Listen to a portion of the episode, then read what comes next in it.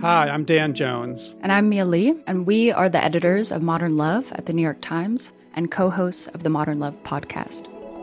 We read love stories for a living. And by love stories, we mean essays written by real people about all forms of human connection. We're talking about everything from first dates to funerals, from sibling rivalries to new love at 85. On our show, we're going to bring those stories to life. We'll hear from the writers and also from the people who are written about. Relationships are the most important things in our lives, and the people that tell us their stories are just so brave, like way braver than I think I am most of the time. Yeah. They're so honest and so vulnerable. And listening to the stories, I feel like you absorb so much wisdom and you get a sense that you're not alone. You can follow Modern Love wherever you get your podcasts, so you'll never miss an episode. We hope you'll join us. New episodes are out every Wednesday. From the New York Times, I'm Michael Barbaro. This is The Daily.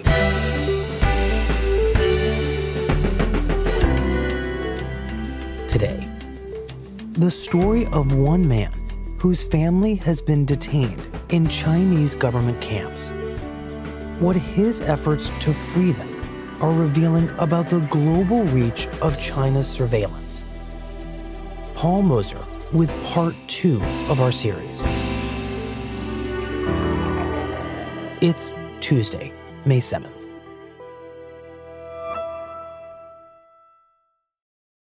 So, Paul, yesterday you told us about how China is using its surveillance technology in this northwest region of China to control the minority population who lives there, the Uyghurs.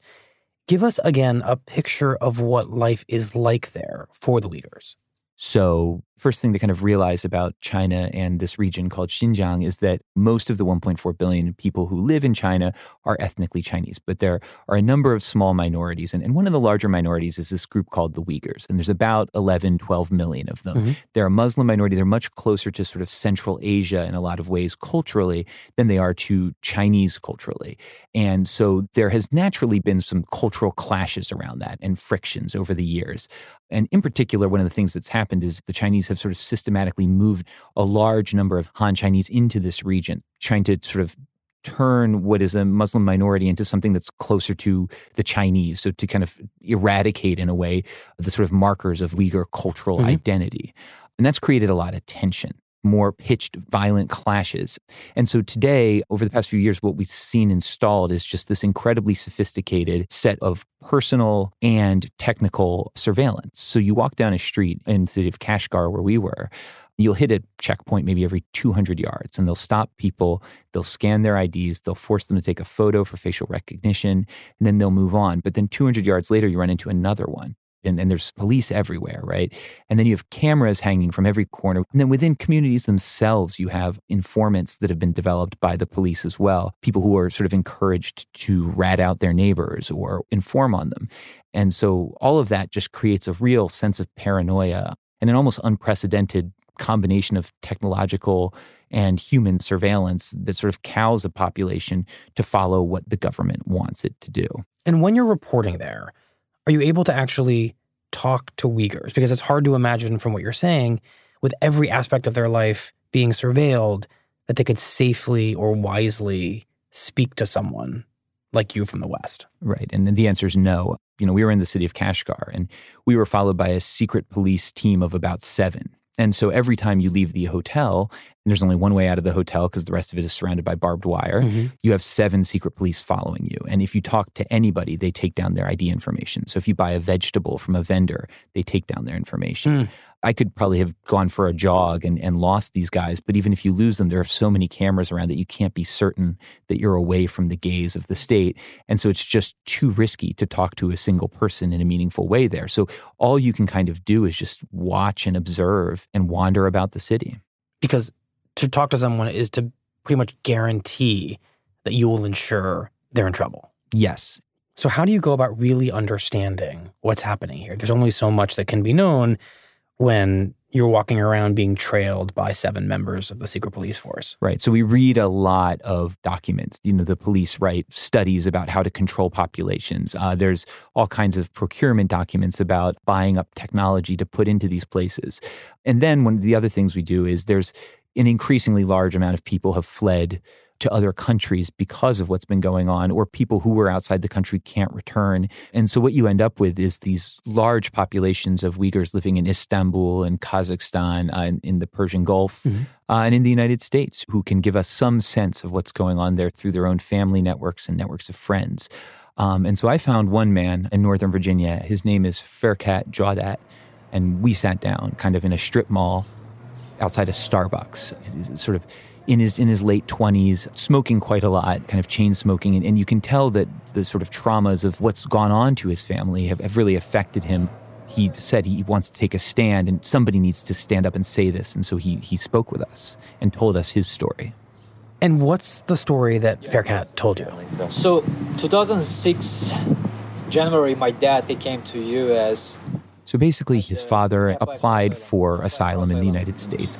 So once his case was approved, uh, he applied for the visa for the whole family. And they're granted, you know, the ability to come over by the United States government. So I was in university, and then I came in 2011 January, and then my sisters they came, and my brother he came. His whole family is able to come over, except for his mother.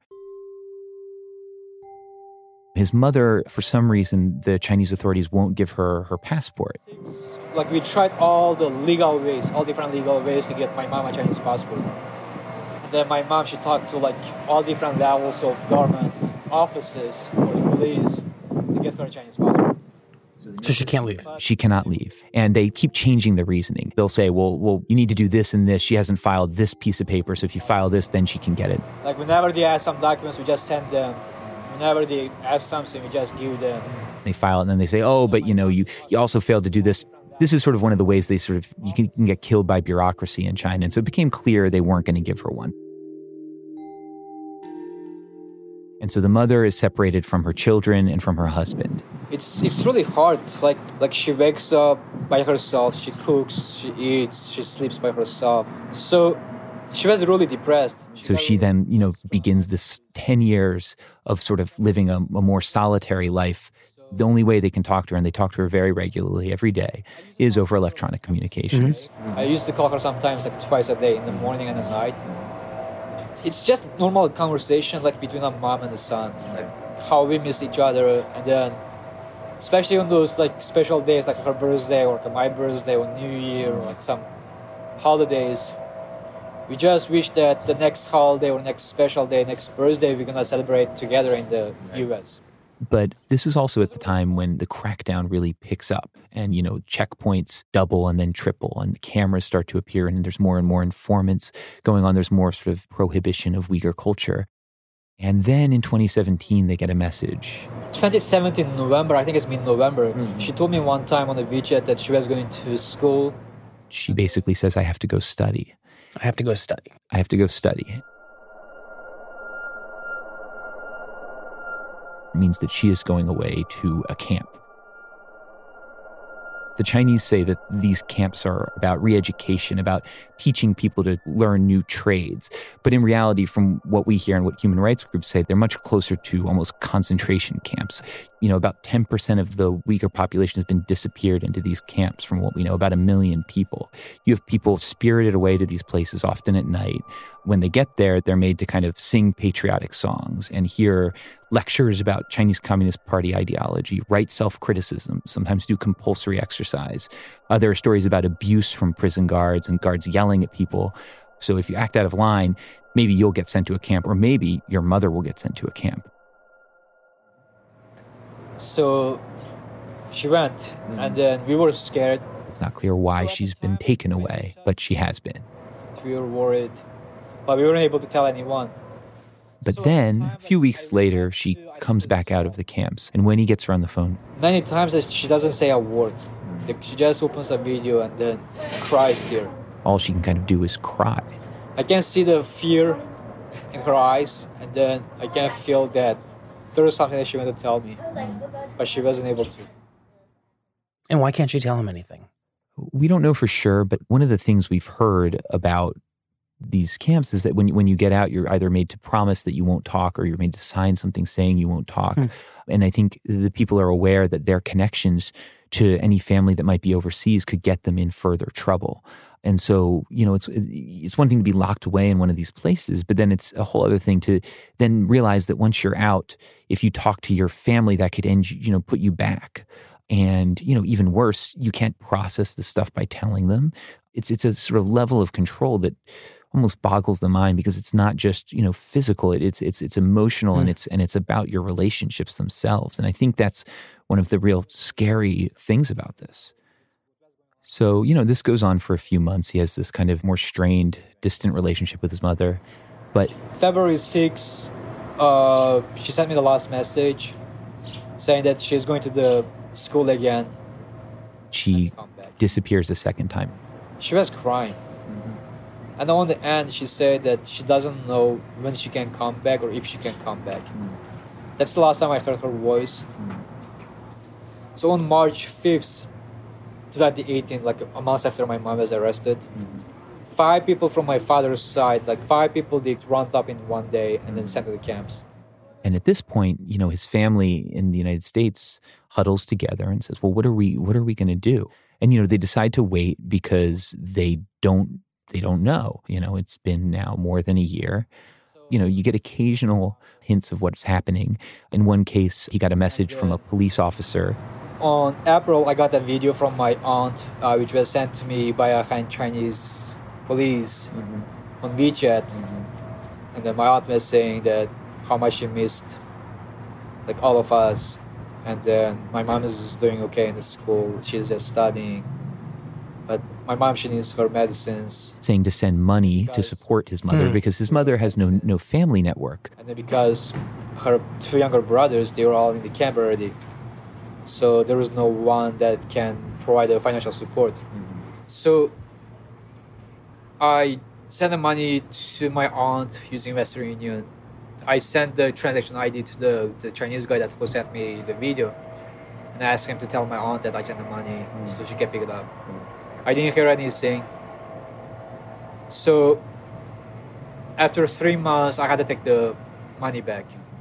In another case, you know, and this just shows you how wild this situation is, he got on a dating app, jumped to the local area because the dating app, you can go wherever you want mm-hmm. geographically. So he plopped himself into his hometown on the dating app and found somebody he knew and asked that person, like, hey, do you know what happened to my family? And did it work?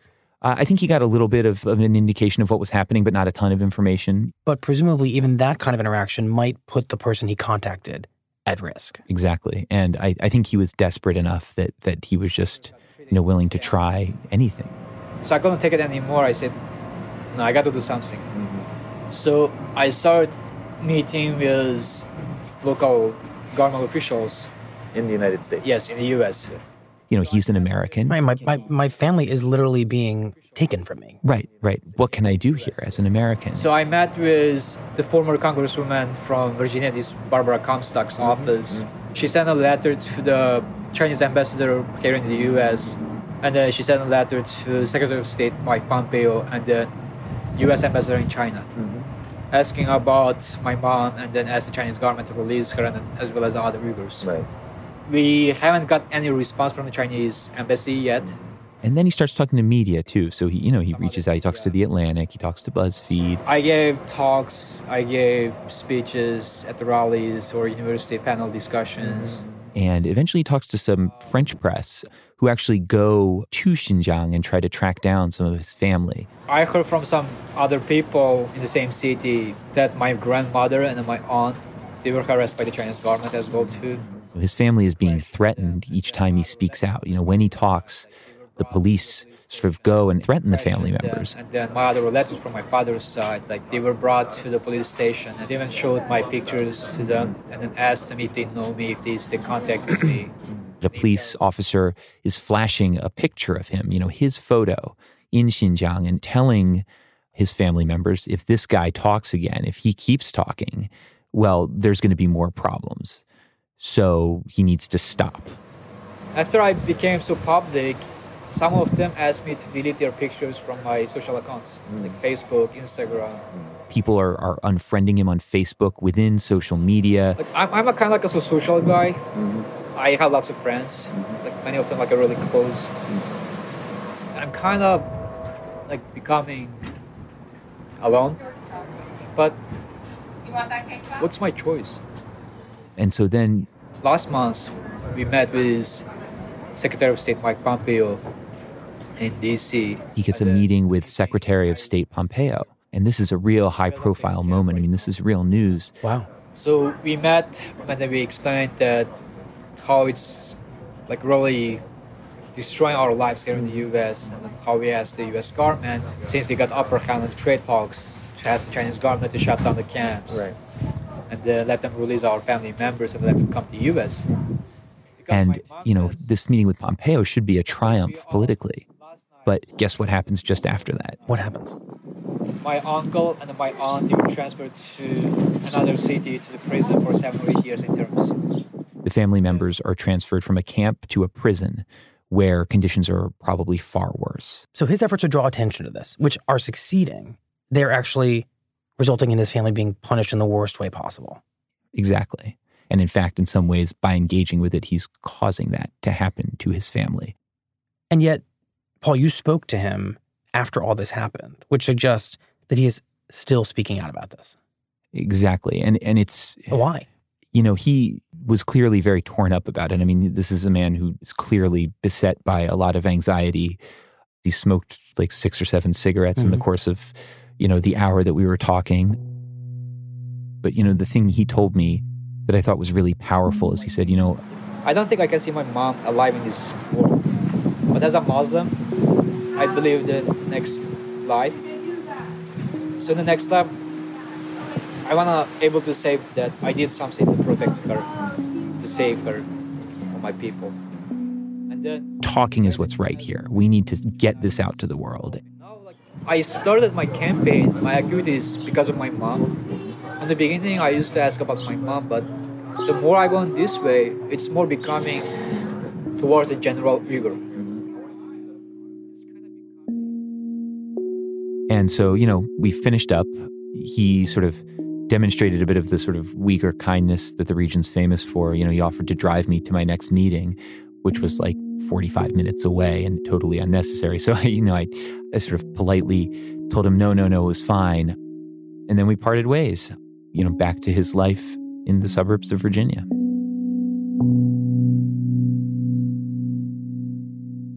How many people like Ferkat do you think there are at this point, given the immense pressure that China is exerting on these members of the Uyghur community, even abroad? I mean, thousands. Every Uyghur who's living abroad most likely has some relative or connection to somebody who's in a camp at this point. For all intents and purposes, for these people, they've disappeared from their mm-hmm. lives.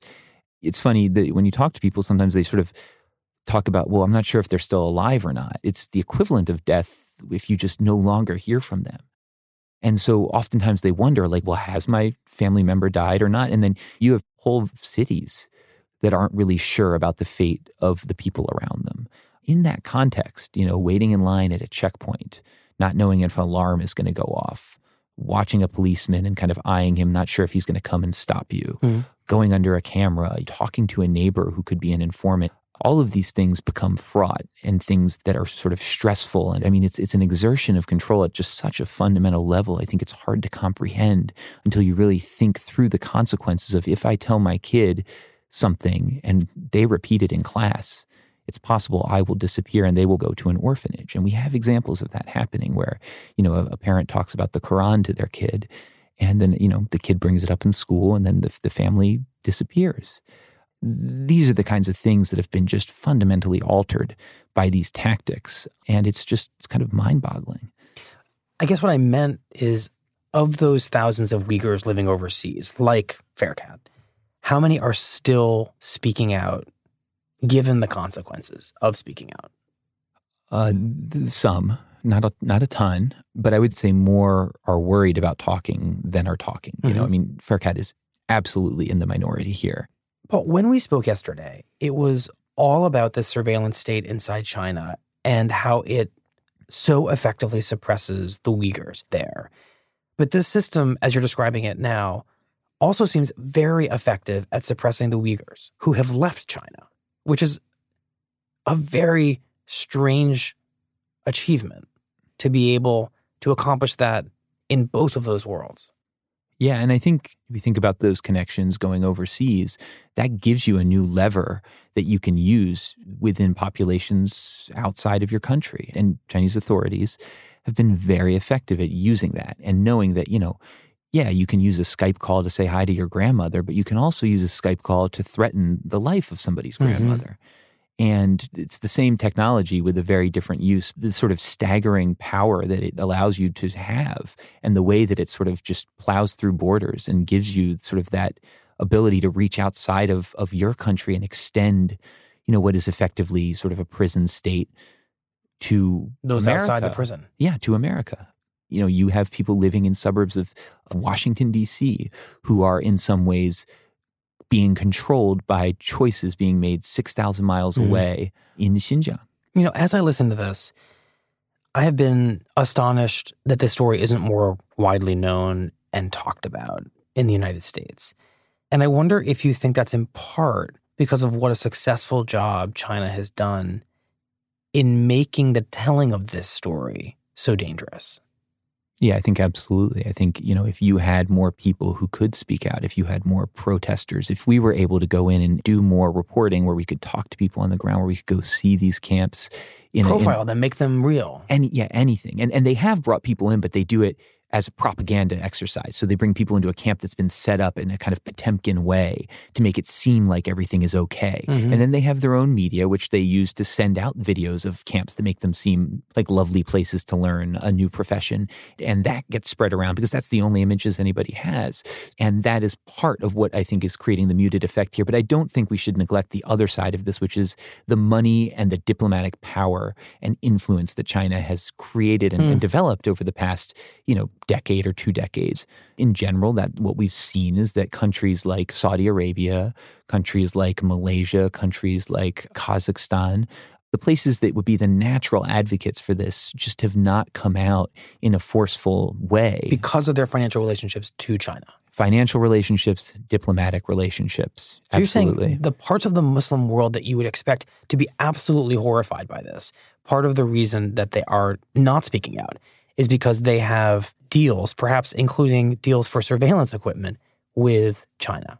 Absolutely. And and I think it even goes further than that because it's it's the way that China structures its diplomatic relationships. China sort of basically will tolerate no dissent. If somebody protests an American action, you're not going to cut them off from the international world or immediately pull all American loans and American aid necessarily. But in China, we see that kind of a thing happening mm-hmm. over and over again. And so I think countries have learned and they know that you are not to go against them on these sorts of topics and you just have to stay quiet. Paul, how does this end in your mind? Does it end with the Chinese government succeeding in the idea that seems to be behind all this to make the Uyghurs more or less indistinguishable from the ethnic Chinese? It's hard to see how they achieve that goal in any kind of short or medium term, right? I mean, I think we know pretty obviously that if you pull people into camps and berate them about their culture and shove propaganda down their throats and have them write criticisms of themselves, they're going to sort of retreat to an even deeper set of convictions mm-hmm. about who they are and what they stand for. But at the same time, if you cannot read a Quran, you can't grow out a beard, you can't go to a mosque, if you can't be yourself in your own homeland, then does it matter? Haven't they already won anyway, even if inside people do kind of still carry their Uyghur identity with them? And if you do that long enough, you know, maybe you have two generations that are angry at you, but if you can keep it up long enough, then maybe people just forget. Then maybe it stops existing.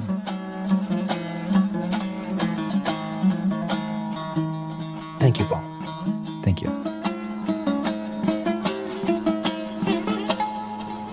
What is your favorite uh, Uyghur instrument? Dutar. Dutar. Do you I, like don't, I don't know how to play it. Do you like Abdurrahim Hayat? Yes. Beautiful, right? Yeah, it is beautiful. Gözüm sultanını Dedim sultan mı sen O dedi yak ya Despite the Trump administration's decision not to confront China over its detention of Uyghurs, a few days ago, a senior official in the U.S. Department of Defense accused China of operating what he called concentration camps. Asked by a reporter why he chose that phrase, the official, Randall Schriver, said, quote, what we understand to be the magnitude of the detention and what the goals are of the Chinese government and their own public comments make that a very, I think, appropriate description.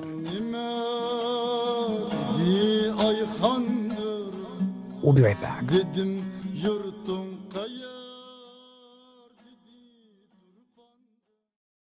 This podcast is supported by Comcast Business. It's another day and another unknown. It could be the day you open a new location or the day where nothing goes right. Whatever your day brings, Comcast Business can help you handle it with gig speeds, reliable connectivity, and advanced cybersecurity solutions, all backed by an expert team 24 7. Every day in business is a big day. Comcast Business will keep you ready for what's next. Comcast Business, powering possibilities. Restrictions apply, actual speeds may vary. Call for details. Here's what else you need to know today. You can see this hole in the ground where one of the Palestinian rockets hit right next to a house, completely destroying the wall here and pushing shrapnel. On Monday, Israel and Gaza reached a tentative ceasefire after days of combat that killed 22 Palestinians, including militants and children and four Israeli civilians. Rocket here killed the owner of this house. So when rockets come into neighborhoods like this, it certainly absolutely rattles nerves. The ceasefire was brokered by Egypt and the United Nations and includes measures to ease the economic crisis in Gaza, which has reached an acute state of poverty. Since the start of the latest violence on Friday, which appeared to begin with a Gazan sniper shooting two Israeli soldiers. Militants in Gaza fired more than 600 rockets into southern Israel, and Israel struck 350 militant targets in Gaza. And the House Judiciary Committee will vote on Wednesday to hold the Attorney General in contempt after he missed a deadline to negotiate the delivery of the special counsel's full, unredacted report Democrats said that the vote could be avoided if the Attorney General, William Barr, changes course before Wednesday. But if the vote occurs and the full democratically controlled House of Representatives also holds Barr in contempt, it would be the second time in U.S. history that such a penalty was imposed on the Attorney General. The first time was in 2012 when a Republican controlled House held Eric Holder, the Attorney General under President Obama, in contempt for failing to turn over documents about an investigation into gun sales. Finally, a major UN report released on Monday found that human activity has put as many as 1 million species of plants and animals at risk of extinction, many within decades.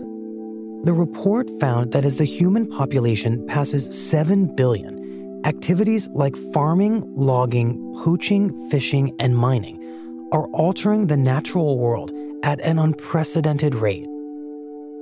Today, 75% of the world's land based habitats and 66% of its marine life have been severely altered by humans. That's it for the daily. I'm Michael Barbaro. See you tomorrow.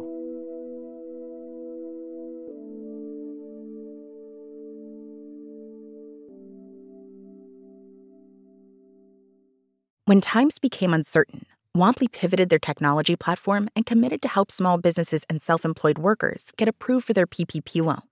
In just a few months, Womply has helped 1 million businesses across America to secure much needed funding so they can continue to stay open and serve their communities. Womply helps small businesses thrive.